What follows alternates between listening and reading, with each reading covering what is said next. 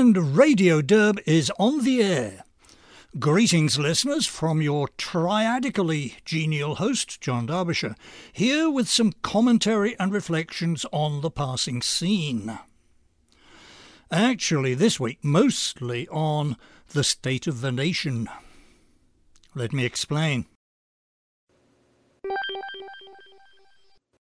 I seem to have been seeing recently, in my daily sifting of news and opinion outlets, I seem to have been seeing more than the average quantity of reports of Americans' negative feelings about the state of our nation. State of the nation-wise, if not totally disgruntled, we are far from being gruntled. A couple of random such reports. First report, quote, most U S adults say the country is heading in the wrong direction, according to a recent survey from the Associated Press N O R C Research Center. The poll, released Saturday, found seventy-eight percent of respondents saying the country is headed in the wrong direction. Only twenty-one percent said it is headed in the right direction. That was from The Hill, October fourteenth. Second report, quote, uh, this one, this one is from the Miami Herald, October eighteenth, quote, a large portion of Americans on both sides of the aisle favour getting rid of democracy and imposing violence on their political opponents, among other authoritarian measures, according to a new poll. thirty-one percent of Donald Trump supporters and twenty-four percent of President Joe Biden supporters said democracy is no longer viable and an alternative system should be tried, according to an October poll from the University of Virginia's Center for Politics. End quote. Huh, well, be careful what you wish for, guys. As Chairman Mao told us, 革命不是请客吃饭. A revolution is not a dinner party. So be careful. And just to be double careful, make sure you have lawfully purchased firearms on your property and you know how to use them. Heaven forbid things should go that far, of course. Those poll respondents are not mistaken, though. There has been a serious falling off quite recently. The other day I read something, something I forgot to bookmark, about the mid nineteen nineties, the first Clinton administration. Those years when, in nineteen ninety-four, Senator Joe Biden sponsored the Violent Crime Control and Law Enforcement Act in Congress. That was the act which funded stronger policing, stricter sentencing of criminals, more resources for border control, and other things that our president would much, much rather not you remind him about. Those were also years before the horrible plague of wokeness settled on our land. When the Soviet Union was a rapidly fading memory and Communist China was turning from politics to economics, when the internet was new and the phrase Islamic terrorism rarely heard, when you didn't have to take your shoes off for airport security, when young working people could buy a house without major financial strain, and so on. We had our issues and problems in nineteen ninety-four, of course, but overall, we were much more sensible than today, better in touch with reality, with better social harmony and more common understandings. Less than thirty years ago. Yet so much has changed, mostly for the worse. Who denies it? Well, I don't deny it. certainly not as it pertains to the political sphere. Permit me to enlarge on that. The first thing you learn about the U S A federal government when you're prepping for your citizenship interview, the first thing you learn is that, like Gaul in Julius Caesar's introduction, it has three separate but equal parts. There is the legislature, in which the people's elected representatives make our laws and declare war when necessary. The executive, which administers and enforces those laws and manages our relations with other countries. And the judiciary, which interprets laws in light of the Constitution when disputes arise. Today, closing out the first quarter of the twenty-first century, all three of those branches are in a sorry state. I shall give them a segment each. Next to declaring war, a power that Congress last exercised in nineteen forty-two against Bulgaria, next to that, the second most important function of our national legislature is to authorise federal spending. In other words, to pass a budget each fiscal year for the next fiscal year, October to September. We are, as I speak, not quite three weeks into fiscal year twenty twenty-four, so this is a current issue. The fact that it is a current issue is itself an issue. The federal government should, of course, enter each fiscal year on October first with a budget approved by Congress on or prior to September thirtieth. Did our Congress do that? In your dreams. I have been commenting for a couple of decades now on what a farce the budget process has become. I have, in fact, posted so much commentary on this, I can yield to sloth and just cut and paste commentary from previous years. Not only that, in fact, I can cut and paste myself from previous years, cutting and pasting from Previous, previous years. Here I was, for example, on October first, twenty twenty-one, cutting and pasting from September twenty-eighth, twenty thirteen. Just so you're clear, this is a cut and paste from two years ago, with pips, containing an inner cut and paste from ten years ago. Pips twice. Here we go. Here was Radio Derb podcasting back on September twenty-eighth, twenty thirteen. The way things are supposed to work is the President proposes a budget for the coming fiscal year in January or February. The House and the Senate debate the President's proposals and come up with their own. They then get together and nail down a final congressional budget resolution. And then they pass the necessary appropriations bills based on the resolution. That should all be done by the time the fiscal year opens in October.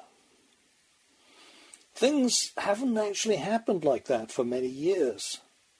Congress hasn't even produced a budget resolution since two thousand nine. It's always been a contentious business, of course, except when the President's party also controls both houses of Congress, which doesn't happen much. Four out of the last seventeen Congresses, so around a quarter of the time in recent decades. When Congress is divided, the House and the Senate controlled by different parties, as has been the case since the Tea Party Revolution of twenty ten, then things are especially fraught. While the process has always been contentious, though, a lot of us think that the wheels have really been starting to come off in recent years.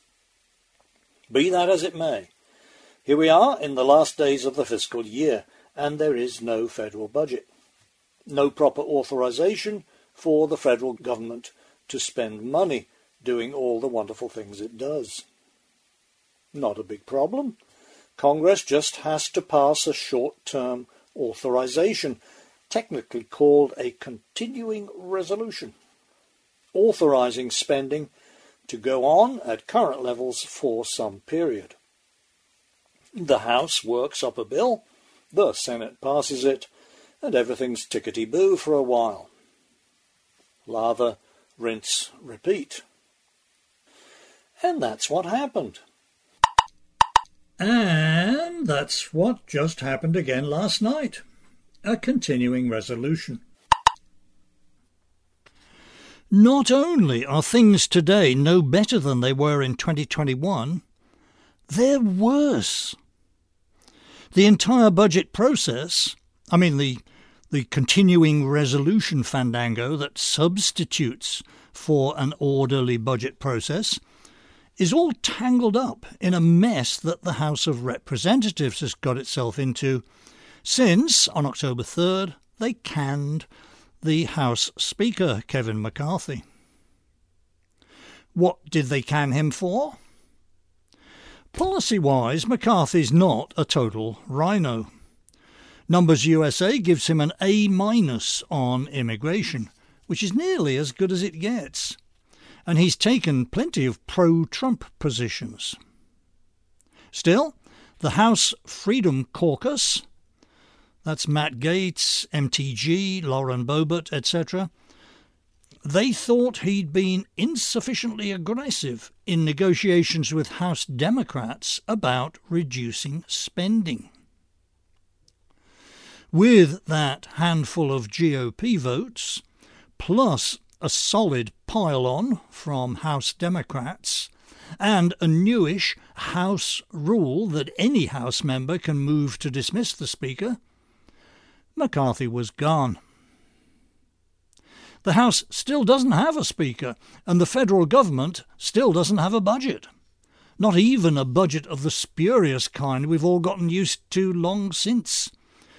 Billion-dollar items packed into thousand-page proposals that most Congress critters don't actually read. Plainly, there needs to be a major overhaul of congressional procedures. Of course, there will always be disagreements about federal spending. That's why we have a legislature, though, to thrash out those disagreements by debate and compromise in the national interest. Is that really not a thing we can do any longer? If the legislature has come unmoored from good sense, the executive is worse. Administer and enforce federal laws? The current executive laughs at federal laws. There is a whole mass of federal laws prescribing which foreigners may enter the U S A and which may settle here, and on what terms. Those laws are not being enforced, except against perceived enemies of the administrative state. White Christian homeschoolers, for example. In what is perhaps the most monstrous, shameful delinquency in the history of our republic, the executive has twisted and perverted the wording of those laws on issues like parole and asylum to, in effect, annul immigration law altogether. The proper constitutional remedy for this executive delinquency is impeachment of the relevant executive officers, beginning with Homeland Security Secretary Alejandro Mayorkas. There have been efforts in that direction, with Representative Andy Biggs of Arizona taking the lead in filing articles of impeachment When matters came to a head in July, however, it was clear that most Republican Congress weasels, while willing to make disapproving remarks, would cuck on actual impeachment for fear of alienating their donors. When it comes to managing our relations with other countries, our executive is stuck fast in the imperial gear. thirty-plus years after the collapse of the U S S R, we are still a member of NATO, for no reason that I can fathom. When, a year and a half ago, the world's most corrupt white nation attacked the world's second most corrupt white nation, we began shoveling billions of dollars into the second party there. I should say the actual rankings are Russia, number one hundred thirty-seven out of one hundred fifty, Ukraine, number one hundred sixteen. Next are Bosnia-Herzegovina at one hundred ten, then Serbia at one hundred one. What's up with those Slavs? I take those rankings from Transparency International's Corruption Perceptions Index, C P I for short.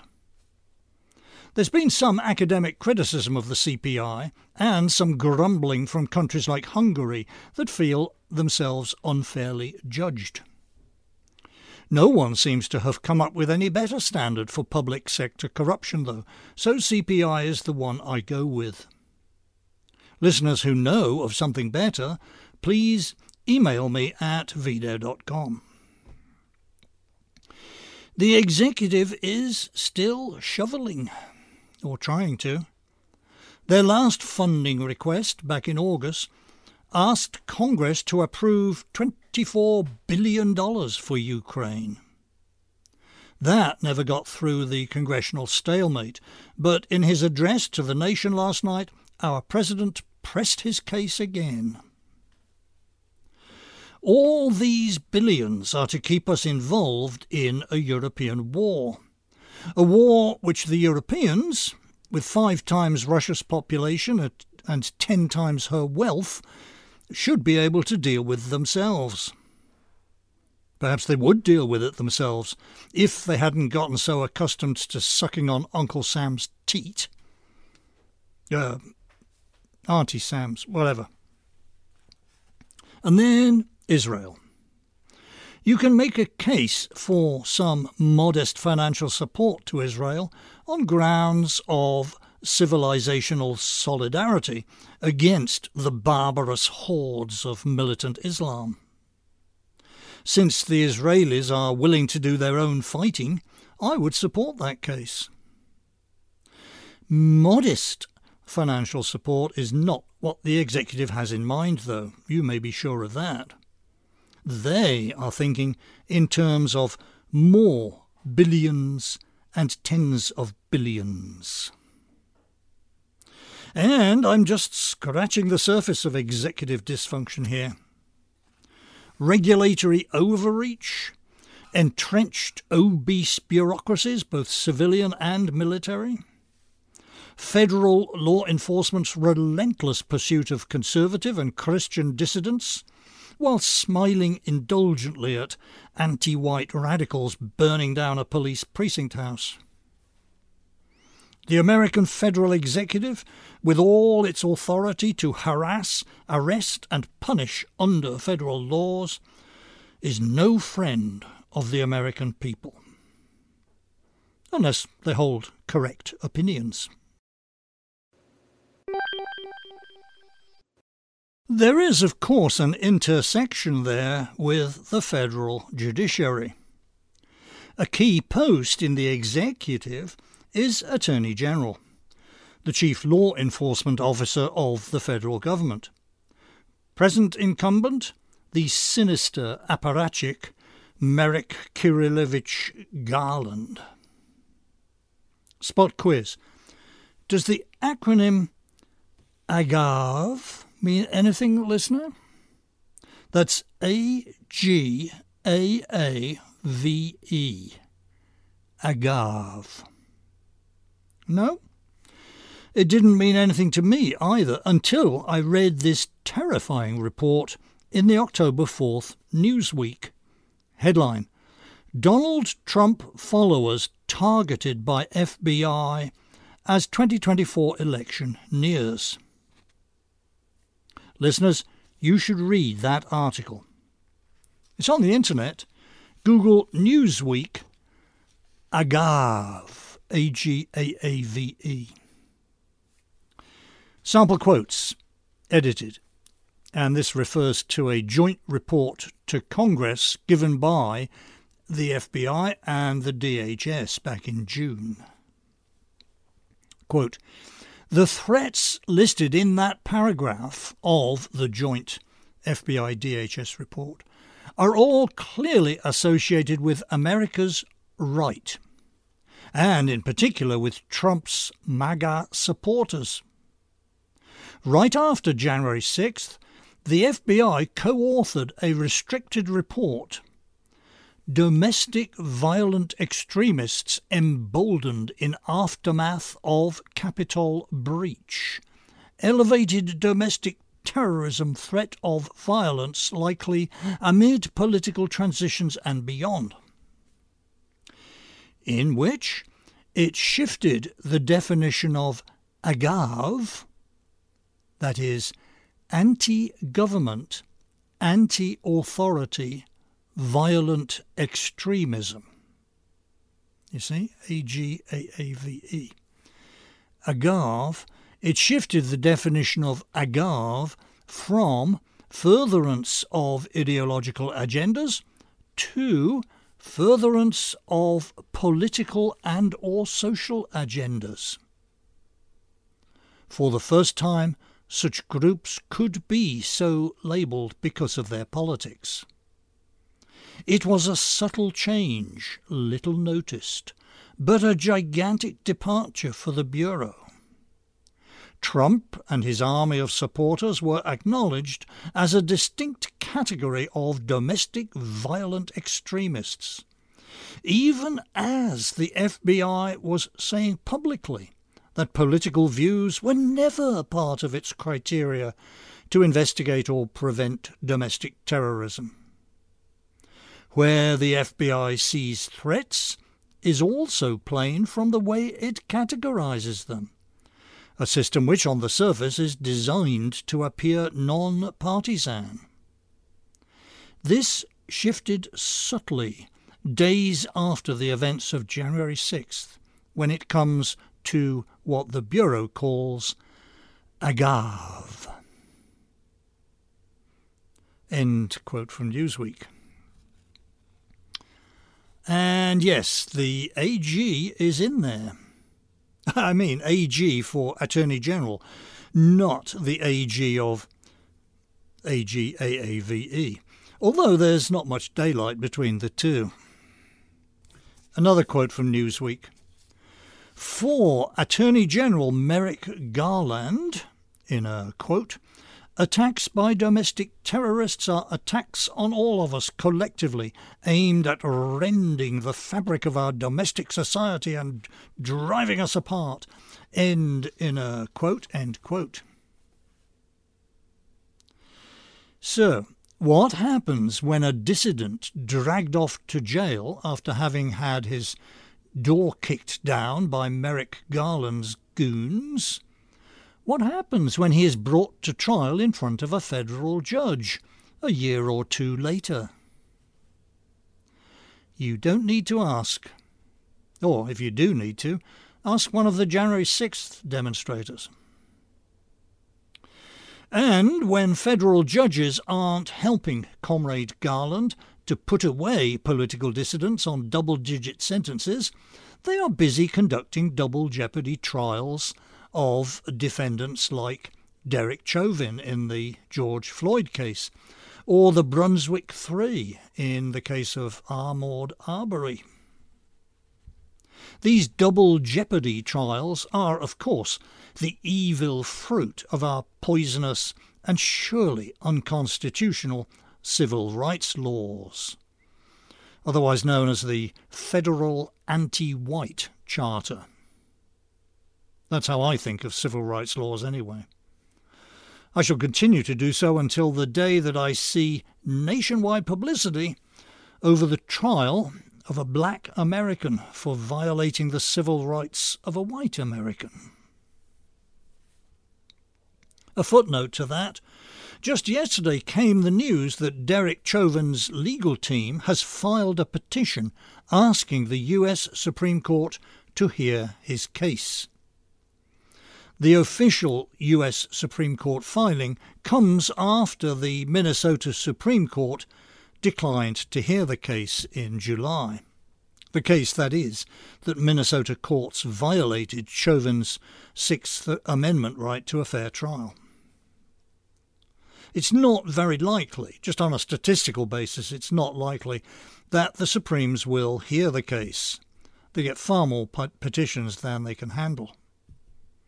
There are very serious questions about Chauvin's trials, though, state and federal both. Dissident journalist Andy Ngo has tweeted some of them. It would be great to see them aired in a setting where there are no jurors to fear for their lives. Here's a roundup of short news items about immigration. I'll take them in expanding order by geolocation. First provincial, then national, finally global. Provincial, for this Long Islander, means New York City and environs. As I have been reporting, the city has been coping, or trying to cope, with a mighty flood of illegal aliens being bussed and sometimes flown up from border states. There is a lighter side to this, at any rate for us immigration patriots. We get to chuckle at the cognitive dissonance being suffered by good, thinkful New Yorkers. Immigration sentimentality waxes strong here. Ellis Island, Statue of Liberty poem. Now, faced with the reality of massive unskilled immigration, mainly of fighting-age young men, New York progressives are undergoing severe psychic stress. To which Radio Derb says, good. The illegals are still piling in, more every week. The week ending October eighth saw almost four thousand new arrivals, bringing the total for the last year and a half to one hundred twenty-six thousand and change. More than sixty-four thousand of them still in city shelters. It's getting worse, but there are small signs of enlightenment. An October fifteenth editorial in the New York Post printed the phrase asylum seekers in quotation marks. Yeah, I'll take what I can get. Resistance is strongest in the outer boroughs, away from the intense, suicidal wokery of Manhattan. A shelter for illegals on Staten Island that had been loudly protested by people in the neighbourhood was evacuated on Monday after the city fire department declared it a fire hazard.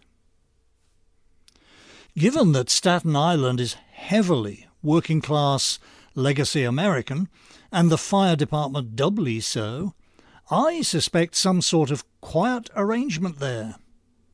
But whatever, the evacuation was loudly cheered by the locals. City Hall is still whining, though. What are they whining about? Well, they have filed over two thousand applications for work permits on behalf of the illegals. And the feds have not approved a single one. Let that sink in. Our federal government is withholding work permits from illegal aliens. Talk about executive dysfunction. Not to worry, though. On the national level now, The New York Post has dug out the paperwork on something called the R R M initiative. R R M stands for Release and Reporting Management. Don't ask me why. It's federal paperwork, and it says that, quote from the Post, Immigration and Customs Enforcement, that is ICE, is overseeing five point seven million migrants in the U S who could soon be provided free medical services, food and even housing by the Biden administration. End quote. So that's all right then. The illegals may not get work permits, but they'll be getting food, housing and free medical services. Let's not be stingy though. Why shouldn't they get a yacht as part of the deal? Nothing much to see on legal immigration. Nothing like as much as I would like to see. I did, though, spot Gavin Wax the other day on Twitter. Thus, tweet, end all student visas. All these private colleges and universities are subsidised heavily, either directly and indirectly by federal, state or local government. Tax dollars shouldn't go to educate foreign nationals on our shores at the expense of American citizens. End tweet. Right on, brother. Education is a finite national resource, heavily subsidised. It should be for Americans. Globally now, just a couple. I mentioned the Transparency International rankings on corruption back there. What, according to them, is the least corrupt of the one hundred fifty nations they have listed? Answer? Denmark. Readers of the V D E dot com website will also know that as well as being sensationally non-corrupt, Denmark is the least insane of Western European countries where third world immigration is concerned. They haven't totally resisted it, though. There are immigrant ghettos in several Danish cities practicing hard multiculturalism, that is, we'll live in your country because it's way nicer than ours, but don't try to make us assimilate. Now the Danes are tackling those ghettos, forcibly evicting public housing residents in them to be moved elsewhere. The relevant laws have full support in the Danish Parliament, but they are being challenged in the European Court of Justice. We'll see how that goes. Finally, in the mother country, my idea of detaining illegals in prison hulks moored offshore, as used to be done with the overflows from British prisons, has finally come true. Uh, sort of. That very ugly barge with the silly name, the Bibby Stockholm, moored off England's southwest coast, received its first detachment of illegals on Thursday. thirty men. More will come today and next Monday. The interior of the barge is actually pretty nice. Well-appointed apartments with T V, Wi-Fi and so on. And I believe the inhabitants will be free to come and go to Portland, the nearest town. Look out for the first reports of rapes and robberies in Portland. Law and common sense, as represented by the bus bringing those thirty illegals to the barge, encountered lunacy and groupthink on the way there. A posse of Just Stop Oil protesters sat down on the road that the bus was coming along. They came without their crazy glue, though. The bus driver stopped for a moment, then he crept his vehicle forward, scattering the climate crazies. Apparently none of them was keen on martyrdom for the cause. And now, our closing miscellany of brief items. Imprimis. This one from Japan is irresistible. A big party of sumo wrestlers, average weight two hundred sixty-four pounds, was supposed to fly on a scheduled flight from Tokyo to Osaka for a tournament. However, when the airline did the arithmetic, they realised that was too much sumo. The plane would not be able to take off. So they added another plane to the schedule. I have to admit, with of course no offence to anyone, I have to admit that I don't get sumo wrestling at all. Two overweight guys trying to push each other over? What? I wish Japanese fans joy of their sport, honestly, but I doubt I shall ever share the appeal. When I started drifting around the Far East fifty-some years ago, I soon noticed that while, after a little practice, I was comfortably at ease in a room full of Chinese people, the Japanese always seemed to me like space aliens. Again, no offence intended. God bless you all over there. And yes, I am aware that some people feel the same way about Brits. Perhaps it's something to do with both us and the Japs having been offshore islanders for a couple of thousand years. Item. This one's a bit more disturbing. It's about baby names. See if you can guess what, according to the experts, will be the most popular names for boy babies in twenty twenty-four. Give up? The experts say Jade and Rose. And yes, those are names for boys. I'm getting this from, of course, the New York Post, October eighteenth. Sample quote, edited. Researchers determined that girls' names for boys will be all the rage among accepting parents come the annual calendar change, noting that A-listers, such as John Legend and Chrissy Teigen, who crowned their little bruiser Ren Alexander in June, as well as Rihanna and ASAP Rocky, who named their latest edition Riot Rose in August, have already kicked off the gender-bending festivities.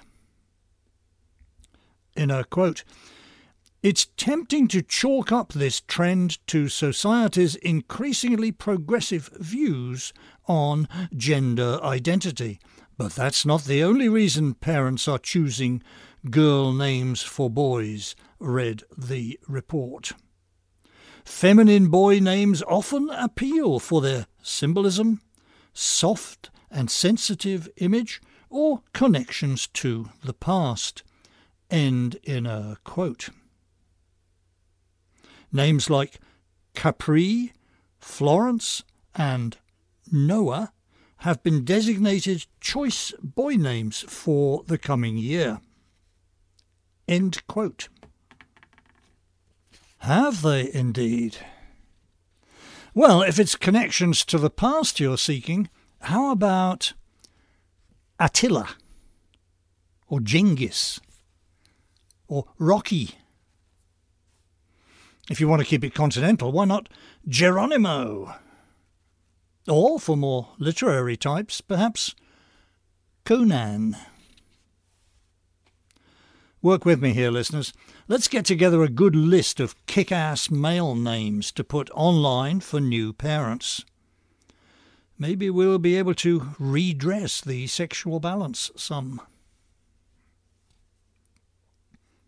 Item. You know the story. You've seen it a hundred times. White American suffers some assault, injury or loss as a result of a vicious attack by a black person. The victim tells the news outlets that he or she totally forgives the perp, understands his or her frustration as a member of a disadvantaged minority, and refuses to press charges or pleads for a lighter sentence. I don't know about you, listener, but those stories make me want to throw up. Imagine the pleasure, therefore, with which I read this one. A young white woman named Joan Nadich was teaching in a Florida high school. A school which, says the news story, quote, has been besieged by violence in recent years, end quote. Miz Nadich got a taste of that violence herself when she asked Brendan Deepa to stop playing a video game in class. Deepa is black. He was seventeen years old. Uh, he was six foot six inches tall and he weighed about two hundred seventy pounds. He beat Miss Nadich unconscious, punching and kicking her as she lay on the ground. Arrested and charged with aggravated battery, which is a felony, Deepa has all sorts of light sentencing strategies. He can claim autism, and he could be sentenced as a youth, not an adult. Most of those strategies depend on Miz Nadich approving them. Well, she won't. The lady has made it clear she will do nothing to mitigate the penalties Deepa may face, possibly as much as thirty years in jail. I heartily applaud Miz Nadich's lack of compassion for this savage psychopath. Give him the max, Judge. Item. Best Buy has announced they will no longer sell D V Ds or Blu-ray discs as of early next year. Quote, the way we watch movies and T V shows is much different today than it was decades ago, end quote. A Best Buy spokesman said in a statement to Variety magazine. Decades ago? What? It seems like I only just started noticing the darn things last week. Getting old, I guess. Stick around, listeners. A few more of those Best Buy decades, and they'll just beam the movies direct into your cerebral cortex. I really don't like the twenty-first century. Item. Here's another reason to dislike it. October second was held the Chicago Cyclocross Cup, a major women's cycling event. So you know what's coming, right? Of the three on the podium for prize awards in the single speed race, two, the gold and silver awards, were men. My Saturday New York Post has a picture of those three winners on the podium. The merest fleeting glance at that picture will tell you who are the two guys and which is the one girl. One of the guys, name of Evelyn Williamson, isn't even trying to look female. He just says he is, and if you doubt it, you're a bigot. I have a message for that lone female, whose name is Alison Zmuda.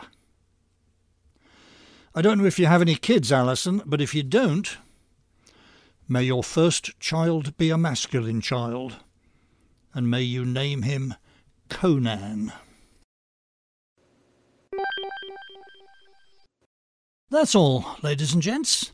Thank you for your time and attention, and start getting that candy in for Halloween. Oh, sign-off music. Something to suit my mood. Which, you may have divined, is somewhat downbeat.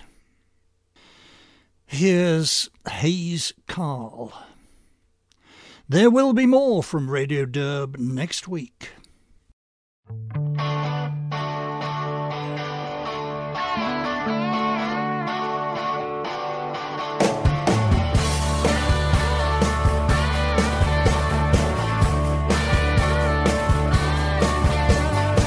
Arkansas, my head hurts.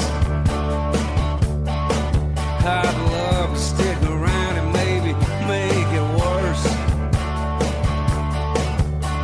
I gotta